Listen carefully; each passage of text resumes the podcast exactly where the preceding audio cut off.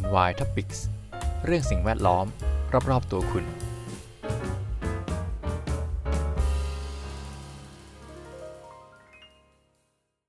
สวัสดีครับ ยินดีต้อนรับเข้าสู่รายการ NY Topics กับผม พีทันสถิตพันธ์พักดีครับ วันนี้มาในหัวข้อที่เกี่ยวข้องกับประเทศไทย เฉพาะกันบ้างนนะครับ เป็นบทความที่ผมคิดว่าน่าสนใจนะครับจาก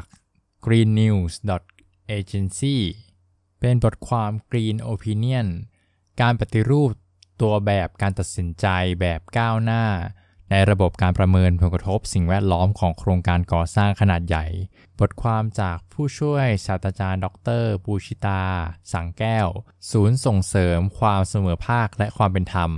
วิทยาลัยนวัตกรรมสังคม มหาวิทยาลัยรังสิต เขียนบทความนี้นะครับ Green Opinion การปฏิรูปตัวแบบการตัดสินใจแบบก้าวหน้า ในระบบการประเมินผลกระทบสิ่งแวดล้อมของโครงการก่อสร้างขนาดใหญ่ คือ AA นะครับย่อมาจากการประเมินผลกระทบด้านสิ่งแวดล้อมนี่แหละ ซึ่งในไทยเองก็มีกฎหมายมาออกมานานแล้วนะครับ ซึ่งพออาจารย์เขาจู่หัวว่าเป็นปัญหาเนี่ยผมเลยสงสัยนะครับว่าเออในเมื่อกฎหมายมันออกมานานแล้วนะครับ มันก็ดำเนินการมาเรื่อยๆ แต่อาจารย์เขาเล็งเห็นปัญหามันคือปัญหาอะไรนะครับ ผมก็เลยสนใจอยากจะนำเสนอเรื่องนี้ให้กับท่านผู้ฟังท่านผู้ชมทุกท่านลองลองรับฟังดูนะครับ แล้วก็จะสอดแทรกความเห็นของผมเข้าไปด้วยนะ ยังไงลองรับฟังบทความเต็มๆก่อนนะครับ ระบบ EIA โครงการขนาดใหญ่ ปัญหา การประเมินผลกระทบสิ่งแวดล้อม หรือ Environmental Impact Assessment หรือว่า EIA เป็นเครื่องมือศึกษาคาดการผลกระทบทางบวกและทางลบ จากโครงการหรือกิจการที่สำคัญ เพื่อกำหนดมาตรการป้องกัน และแก้ไข เยียวยาผลกระทบ เป็นเครื่องมือตัดสินใจอนุมัติสร้าง หรือไม่สร้างโครงการตามลักษณะ และประเภทโครงการที่ถูกประเมิน ทั้งยังเป็นนกลไกทางกฎหมาย เพื่อคุ้มครองคุณภาพสิ่งแวดล้อม ทรัพยากรธรรมชาติ และสิทธิชุมชน ผู้ได้รับผลกระทบจากโครงการ การประเมินผลกระทบสิ่งแวดล้อมริเริ่มเกิดขึ้นในสหรัฐอเมริกา เพื่อใช้เป็นแนวทางส่งเสริมการอยู่ร่วมกันระหว่างมนุษย์และสิ่งแวดล้อม การจัดการทรัพยากรอย่างยั่งยืน การเคารพสิทธิชุมชน การส่งเสริมการมีส่วนร่วมของประชาชน เพื่อลดความขัดแย้งในการพัฒนาโครงการที่สร้างผลกระทบสิ่งแวดล้อม และกำหนดให้มีกฎหมายสิ่งแวดล้อม เป็นเครื่องมือส่งเสริมแนวทางดังกล่าว ประเทศไทยได้รับอิทธิพลของแนวคิดดังกล่าวมาปรับใช้ โดยบัญญัติการประเมินผลกระทบสิ่งแวดล้อมในกฎหมายสิ่งแวดล้อม โดยมีพัฒนาการมาตั้งแต่ฉบับแรก คือพระราชบัญญัติส่งเสริมและรักษาคุณภาพสิ่งแวดล้อมแห่งชาติ พศ 2518 จนถึงฉบับปัจจุบัน คือพระราชบัญญัติส่งเสริมและรักษาคุณภาพสิ่งแวดล้อมแห่งชาติ ฉบับที่ 2 พศ 2561 อย่างไรก็ตาม ภาพสะท้อนปัญหาอันเกิดจากการประเมินผลกระทบสิ่งแวดล้อมในโครงการพัฒนาขนาดใหญ่ของภาครัฐยังคงเกิดขึ้นเนืองๆ ซึ่งในแผนสิทธิมนุษยชนแห่งชาติฉบับที่ 4 พศ 2562 ถึง 2566 ระบุ แม้ไทยจะมีกฎหมายคุ้มครองสิ่งแวดล้อม มีรัฐธรรมนูญ คุ้มครองสิทธิทรัพยากรธรรมชาติ และสิทธิชุมชน แต่ทรัพยากรธรรมชาติกลับอยู่ในสภาวะเสื่อมโทรม ได้รับผลกระทบรุนแรงจากโครงการหรือกิจกรรมที่เน้นการพัฒนาด้านเศรษฐกิจอุตสาหกรรม ปัญหาการทำลายสิ่งแวดล้อมจากโครงการขนาดใหญ่ของภาครัฐ ซึ่งอาจไม่ได้ผ่านกระบวนการประเมินผลกระทบสิ่งแวดล้อมอย่างถูกต้อง และล่าสุดกรณีรายงานคณะกรรมการ สิทธิมนุษยชนแห่งชาติ เปิดเผยสถิติเรื่องร้องเรียน การละเมิดสิทธิมนุษยชน ที่สูงเป็นอันดับ 3 ประจำปี 2565 คือ การร้องเรียนจากชุมชนที่ถูกละเมิดสิทธิ จากการจัดทำโครงการขนาดใหญ่ของภาครัฐ และเอกชน อันส่งผลกระทบต่อสิ่งแวดล้อม วิถีวิชีวิตชุมชน และขาดการมีส่วนร่วมของประชาชน ในกระบวนการประเมินผลกระทบสิ่งแวดล้อม ปัญหาสืบเนื่องตามมาคือ การพิจารณาตัดสินอนุมัติโครงการขนาดใหญ่หลายกรณี ได้สร้างข้อกังขาต่อประชาชน ในประเด็นธรรมพิบาล ความคุ้มค่า ประสิทธิภาพ คุณภาพการตัดสินใจของภาครัฐ ต่อการพัฒนาโครงการที่ไม่อาจสร้างสมดุล และยั่งยืนด้านเศรษฐกิจ สิ่งแวดล้อม สังคม และการปกป้องประโยชน์สาธารณะโดยรวมได้ ปัญหาดังกล่าวมีบทเรียนที่ไม่แตกต่างจากบริบทสากลเท่าใดนักเนื่องด้วยโครงการขนาดใหญ่ เป็นโครงการลงทุนทางวิศวกรรมขนาดใหญ่ เป็นโครงการที่มีความซับซ้อนเกี่ยวกับการใช้พื้นที่กว้างขวาง ใช้เงินลงทุนมหาศาล และเจ้าหน้าที่ปฏิบัติงานมากมาย เกี่ยวข้องกับผู้มีส่วนได้ส่วนเสียหลายกลุ่ม ที่มีความคิดขัดแย้ง จากความแตกต่างของมุมมองและความต้องการ ซึ่งโดยทั่วไปการตัดสินใจกำหนด หรือก่อสร้างโครงการขนาดใหญ่ อยู่ภายใต้การตัดสินใจของรัฐบาล และองค์กรภาครัฐ ผู้จัดทำโครงการ และมีการตัดสินใจที่สร้างผลกระทบ การเปลี่ยนแปลงต่อสังคม เศรษฐกิจ และสิ่งแวดล้อม ทั้งนี้ในช่วงกว่า 3 ทศวรรษที่ผ่านมา ประชาชนหลายประเทศได้เรียนรู้ว่า การตัดสินใจก่อสร้างโครงการขนาดใหญ่ ได้สร้างผลกระทบทางลบมากกว่าได้รับประโยชน์ ทั้งยังตระหนักเพิ่มขึ้นว่า โครงการขนาดใหญ่ไม่ได้สร้างผลกระทบทางลบต่อชุมชนท้องถิ่นในพื้นที่โครงการเท่านั้น หากแต่มีผลกระทบต่อประชาชนในระดับภูมิภาคและประเทศด้วย โดยที่สาเหตุเกิดจากการตัดสินใจในกระบวนการกำหนดโครงการขนาดใหญ่ เป็นการตัดสินใจแบบรวมศูนย์ ที่ภาครัฐ การศึกษาผลกระทบสิ่งแวดล้อม เพื่อพิจารณา ตัดสินใจก็ยังเป็นการศึกษาอย่างหลวมๆ เนื่องด้วยผู้ศึกษาต้องการหลีกเลี่ยงปัญหาความขัดแย้ง ระหว่างผู้มีอำนาจตัดสินใจในโครงการ กับผู้คัดค้านโครงการ หรือไม่ก็เป็นการศึกษาผลกระทบสิ่งแวดล้อม เพื่อตอบสนองความต้องการของผู้มีอำนาจตัดสินใจ ในการกำหนดโครงการนั้นพาร์ทหลังนี้เขาก็จะแนะนำตัวเลือกนะครับ สู่ตัวแบบการตัดสินใจแบบก้าวหน้า advanced model ปัญหาร่วมของบริบทสากลดังกล่าวนำไปสู่การเรียกร้องและริเริ่ม ให้มีการปฏิรูปอำนาจการตัดสินใจ ในการศึกษาผลกระทบสิ่งแวดล้อม โดยเฉพาะข้อเสนอจากสมาคมนานาชาติ เพื่อศึกษาและประเมินผลกระทบ หรือว่า IAIA ย่อมาจาก International Association for Impact Assessment และเวทีการประชุมการพัฒนาที่ยั่งยืนแห่งสหประชาชาติ ซึ่งเสนอให้เปลี่ยนแปลงอำนาจการตัดสินใจในกระบวนการศึกษา ผลกระทบสิ่งแวดล้อมของโครงการขนาดใหญ่ จากตัวแบบการตัดสินใจระบบดั้งเดิมล้าหลัง หรือที่เรียกกันว่า traditional model outdated model สู่ตัวแบบการตัดสินใจแบบก้าวหน้า advanced model ซึ่งเป็นการเปลี่ยนแปลงรูปแบบการตัดสินใจเดี่ยวโดยภาครัฐ single decision making สู่การตัดสินใจร่วม หรือใช้อำนาจร่วมกัน share authority for decision making share power ระหว่างภาครัฐกับประชาชน และผู้มีส่วนได้เสียกลุ่มต่างๆ โดยให้น้ำหนักความสำคัญการตัดสินใจร่วมกันระหว่างภาครัฐกับประชาชน ผู้ได้รับผลกระทบจากโครงการ และการกระจายอำนาจตัดสินใจ ในการจัดการทรัพยากรธรรมชาติ ขยายพื้นที่การตัดสินใจ จากเดิมที่มีอยู่เพียงขั้นตอนการศึกษาประเมินผลกระทบสิ่งแวดล้อม สู่ทุกขั้นตอนกระบวนการกำหนดโครงการขนาดใหญ่ นอกจากนี้ เกณฑ์การพิจารณาประเมินผลกระทบสิ่งแวดล้อม เพื่อตัดสินใจโครงการ ยังเปลี่ยนแปลงเครื่องมือการตัดสินใจแบบดั้งเดิมที่เรียกว่า CBA Cost Benefit Analysis Approach ซึ่งใช้เกณฑ์ตัดสินใจที่เน้นด้านวิศวกรรมศาสตร์และเศรษฐศาสตร์ โดยการเปรียบเทียบผลประโยชน์ และค่าใช้จ่ายหรือต้นทุน และเป็นการตัดสินใจเดี่ยวโดยภาครัฐ ผ่านนกลไกรัฐบาล คณะกรรมการสิ่งแวดล้อมแห่งชาติ ผู้เชี่ยวชาญ หน่วยรับผิดชอบโครงการและที่ปรึกษา ไปสู่เครื่องมือการตัดสินใจสมัยใหม่ที่เรียกว่า MCDA Multi Criteria Decision Analysis หรือ MCDM Multi Criteria Decision Making เน้นเกณฑ์พิจารณาหลากหลายมิติ ทั้งด้านวิศวกรรม เศรษฐศาสตร์ สิ่งแวดล้อม สังคมวัฒนธรรม ประวัติศาสตร์ และเกณฑ์ร่วมอื่น ๆ ตามบริบทเฉพาะของโครงการ แล้วกำหนดน้ำหนักแต่ละเกณฑ์กำหนดคะแนนของแต่ละทางเลือกตัดสินใจ การหักล้างของแต่ละทางเลือกที่มาจากข้อเสนอของแต่ละกลุ่ม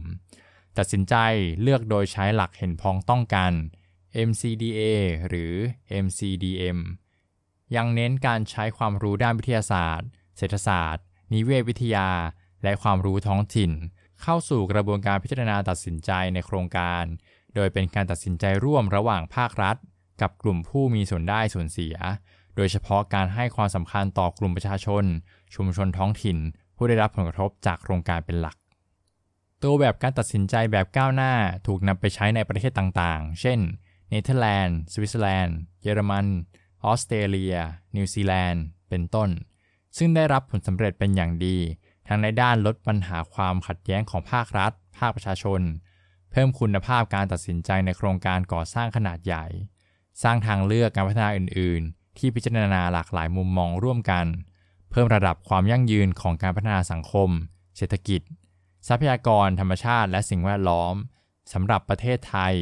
แม้มีร่องรอยการนำตัวแบบดังกล่าวมาปรับใช้บ้างแล้ว โดยการผลักดันของภาคประชาสังคมไทย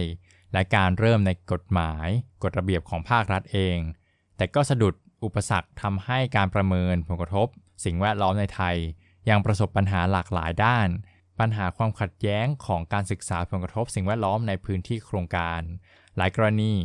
การศึกษาผลกระทบ สิ่งแวดล้อมยังใช้เกณฑ์ศึกษาแบบดั้งเดิม และไม่ได้สร้างความเชื่อมั่นต่อผลการศึกษา ผลกระทบที่เกิดขึ้นจากการตัดสินใจอย่างไร้คุณภาพของการกำหนดโครงการขนาดใหญ่ ปัญหาสำคัญคือ การตัดสินใจร่วมกันระหว่างภาครัฐกับประชาชน ชุมชนท้องถิ่นผู้ได้รับผลกระทบโครงการยังไม่ได้เกิดขึ้นจริงคำถามคือเราจะมีแนวทางการปฏิรูปเพื่อพัฒนากระบวนการเปลี่ยนผ่านจากตัวแบบการตัดสินใจแบบดั้งเดิม สู่ตัวแบบการตัดสินใจแบบก้าวหน้า ในการศึกษาผลกระทบสิ่งแวดล้อมของโครงการก่อสร้างขนาดใหญ่ เพื่อเป็นหนทางสู่ความยั่งยืนของทรัพยากรธรรมชาติ สิ่งแวดล้อม ชุมชน สังคม และเศรษฐกิจ ในบริบทประเทศไทยได้อย่างไร ก็จบบทความตรงนี้นะครับ ผมอ่านแล้วผมขัดใจนิดนึงนะ ผมเห็นต่างแบบประมาณ 50%ครึ่งๆเลยอะ่ะคือ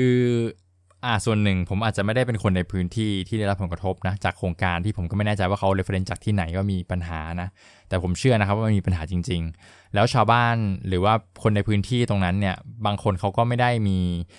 มีเวลาหรือมีแรงพอที่จะมาประท้วงนะเราก็เลยไม่รู้ยิ่งไม่รู้เลยนะครับว่าโครงการเนี่ยมันส่งผลกระทบอะไร ส่วนโครงการขนาดใหญ่ที่เกิดขึ้นโดยรัฐบาลเนี่ยผมเชื่อว่ามันมีประโยชน์อยู่แล้วนะครับ คือมันคงมีคุณค่าทางเศรษฐกิจบางอย่าง หรือว่า เป็นยกตัวอย่างนะ ถ้าเกิดเป็นเป็นโรงไฟฟ้าอย่างเงี้ย มันก็ต้องสร้างเนาะเพราะว่าไฟฟ้าก็สร้างคือคนในประเทศก็ต้องใช้พลังงานไฟฟ้าเนอะไหมแต่มันก็ต้องมีที่ที่หนึ่งแหละครับ ที่ต้องยอมเป็นเป็นที่ตั้งของโรงไฟฟ้าดังกล่าว คือมันเหมือนเออเป็นปัญหาแบบก็คงรู้กันอยู่แล้วอะอะไรก็ได้ แต่ไม่ไม่ใช่แบบหลังบ้านชั้น ไม่ใช่ข้างๆบ้านชั้นอะไรเงี้ยคนที่ได้ประโยชน์นะอาจจะเป็นพื้นที่ห่างไกลเนาะแต่คนที่เสียประโยชน์คือคนในพื้นที่ เพราะฉะนั้นการศึกษาไอ้พวกเนี้ย ไม่ใช่ว่าผมศรัทธาแล้วก็เชื่อในผลการศึกษานะ ที่เขาออกมายืนยันนะผมเชื่อว่าถ้าเกิดมีโครงการหนึ่งเขาอยากจะให้มันเกิดจริง ๆ เนี่ยเขาจะหาข้อมูลร้อยแปดมาหวานล้อมให้คนในพื้นที่ตกลงให้ได้ก็ยังได้นะ เออ ถ้าคนอยากให้เกิดมันเกิดได้อยู่แล้วครับ ไม่ว่าจะเป็นเรื่องการเมืองเอง หรืออิทธิพล หรือว่ามีคนนอกคนในคอร์รัปชัน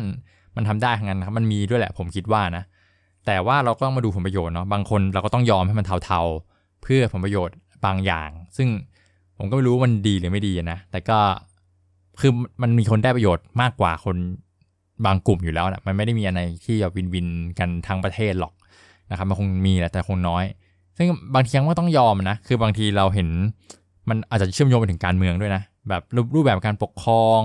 เราจะเห็นแบบพวกคอมมิวนิสต์สังคมนิยมอะไรเงี้ย คือเขาก็ประชาชนก็ต้องยอมนะ เพราะว่าคนในสังคมมีเป้าหมายร่วมกันรัฐบาลนี้เป้าหมายร่วมกันที่จะพัฒนาประเทศไปสักสักทิศทางหนึ่งนะมันก็ต้องยอมอาจจะต้องยอมละทิ้งประเด็นด้านสิ่งแวดล้อมไป เพื่อสร้างอะไรบางอย่างให้มันคุ้มทุน ให้ประเทศเจริญเติบโตอะไรเงี้ยคือมันก็ค่อนข้างเทาอยู่แล้วอะหรือถ้าอยากจะเสรีนิดนึง มันก็จะช้าแบบนี้ครับ เพราะว่ามันจะต้องมีคนขัดแข้งขัดขากันนะ หมายถึงว่าเออความเห็นไม่ตรงกันมันเป็นเรื่องปกติของประเทศเสรีอยู่แล้ว ซึ่งประเทศไทยก็เป็นประเทศเสรีถูกไหมถึงแม้ว่าจะบางอย่างจะไม่เสรีก็ตาม แต่ว่าโดยส่วนมากอะ่ะมันก็ไม่ได้แย่เหมือนบางประเทศนะครับ หรือไม่ได้แบบคือไม่สามารถออกเสียงได้เลยเหมือนบางประเทศเหมือนกัน คือมันประเทศไทยมันเป็นไฮบริดหลาย ๆ อย่างนะครับ ผมเข้าใจนะ บางบางโครงการทำได้ดี ไม่มีปัญหา บางโครงการก็ต้องยอมให้เกิดแม้จะเท่าๆนิดนึง แต่ว่าต้องยอมอะไรเงี้ย แล้ยิ่งเป็นเรื่องสิ่งแวดล้อมครับมันไม่ได้ชัดเจนเหมือนเรื่องสิทธิมนุษยชนที่แบบผิดแน่ ๆ หรือเรื่องอื่น ๆ ที่มันเห็นผลตรงๆ แต่เรื่องสิ่งแวดล้อมบางทีทำวันเนี้ยกว่าจะรู้เรื่องกว่าจะรู้ผลกระทบจริง ๆ มันผ่านระยะเวลาไปประมาณหนึ่งแล้วบางทีมันหาคนรับผิดชอบไม่ได้ด้วยนะฮะโอ้โหพูดพูดเรื่องนี้ยากจริง ๆ นะครับ หลายๆคนอาจจะเห็นไม่ตรงกับผมก็ไม่เป็นไรนะครับ ถือเป็นการแชร์แล้วกัน ผมอาจจะ หัวค่อนไปทางทุนนิยมนิดนึงนะครับ ก็อาจจะแบบยอมแลกสิ่งแวดล้อมกับเรื่องปักท้อง หรือเรื่องการพัฒนาเศรษฐกิจ ความคุ้มทุน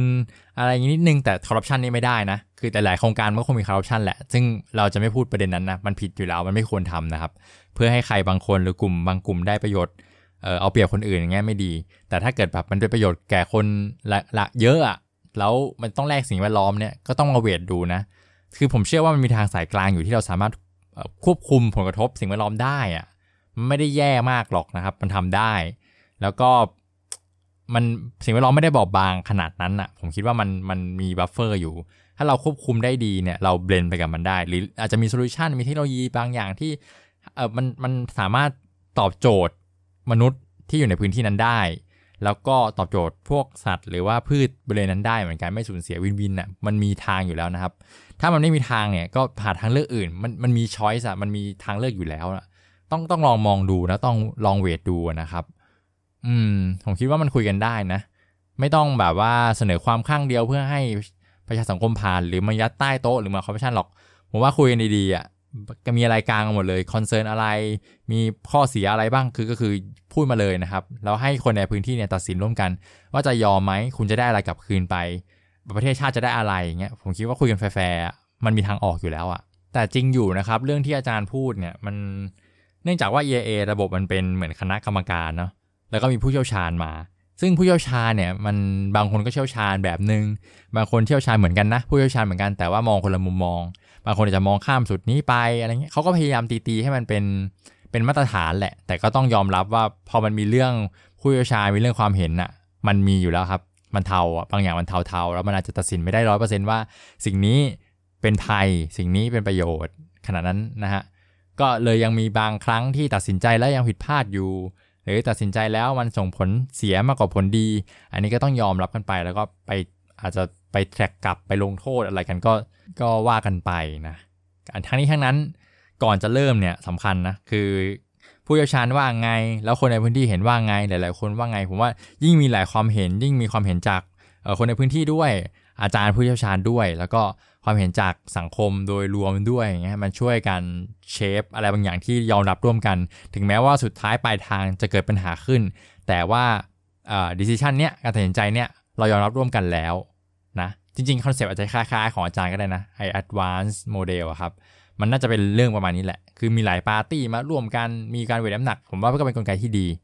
ก็ลองดูครับ คือณวันนี้อาจจะแบบ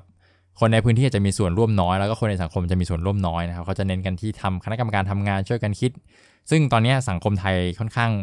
เติบโตแล้วก็มีความรู้มีผู้เชี่ยวชาญหลากหลายมากขึ้นจากอดีตนะคือกฎหมายสมัยก่อนอาจจะทำเพื่อในวันนั้นที่ผู้เชี่ยวชาญยังน้อยอยู่งั้นเรามารวมศูนย์กันเรามีผู้เชี่ยวชาญเท่านี้แหละดีที่สุดละ แล้วเราคิดโซลูชันแบบนี้แก้ไขแบบนี้ดีที่สุดแล้ว ไม่ต้องมีคนอื่นมาเกี่ยวข้องเพราะคนอื่น อาจจะยังไม่ไม่ได้แบบมีความรู้มากในสังคมยังไม่ตระหนักในอะไรต่างๆ แต่ณวันนี้นะครับ 2023 เนี่ยผมคิดว่าทุกอย่างมันเปลี่ยนไปละ คนไทยเก่งๆเยอะนะครับ แล้วก็มีความรู้มากมาย อาจารย์มีมากมาย ผู้เชี่ยวชาญมีเยอะนะครับ มาช่วยกันออกความเห็นได้นะครับ โดยเฉพาะโครงการใหญ่ๆเนี่ยต้องคุยกัน แล้วก็คือศึกษาอย่างให้มันดีเลยถี่ถ้วนเลยครับ ก็ยิ่งคนเยอะยิ่ง ยิ่งเกิดความรับผิดชอบร่วมกัน ยิ่งตัดสินใจพร้อมกันเนี่ยมันไม่มีข้อกังคาอยู่แล้วนะครับ มันเป็น best decision ของชาติณวันนั้นเราทำเพื่ออะไร โครงการขนาดนี้นะครับ อันนี้ผมก็คิดไปจินตนาการไปเรื่อยล้วก็ประมาณนี้ครับ ถ้าเกิดว่าใครคิดเห็นยังไงเนี่ยสามารถคือพิมพ์มาบอกผมเมนมาบอกได้เลยนะ ผมอยากฟังหลายๆมุมมองอะครับ คือผมอาจจะไม่ได้เป็นนักสิ่งแวดล้อมจ๋ามากนะ อันนี้ก็เอออยากฟังมุมมองของท่านอื่นด้วยนะครับว่ารู้สึกยังไงนะครับ ก็คอมเมนต์มามาคุยกันได้เลยนะครับ รอรออ่านอยู่รอพูดคุยด้วยอยู่นะครับ ยังไงวันนี้ต้องขอบคุณทุกท่านที่ติดตามด้วยนะครับ บนยาวเลย เพราะสิ่งแวดล้อมอยู่รอบตัวเรานะครับ เราก็ต้องสนใจแล้วก็ศึกษาเรื่อยๆ มีอะไรก็ต้องคอยสอดส่องนะครับ ประเทศไทยประเทศเสรีนะครับ เรามีสิทธิ์มีเสียงเนาะก็ยังไงก็ขอบคุณที่ติดตามนะครับ ผม สวัสดีครับ NY Topics เรื่องสิ่งแวดล้อม รอบๆตัวคุณ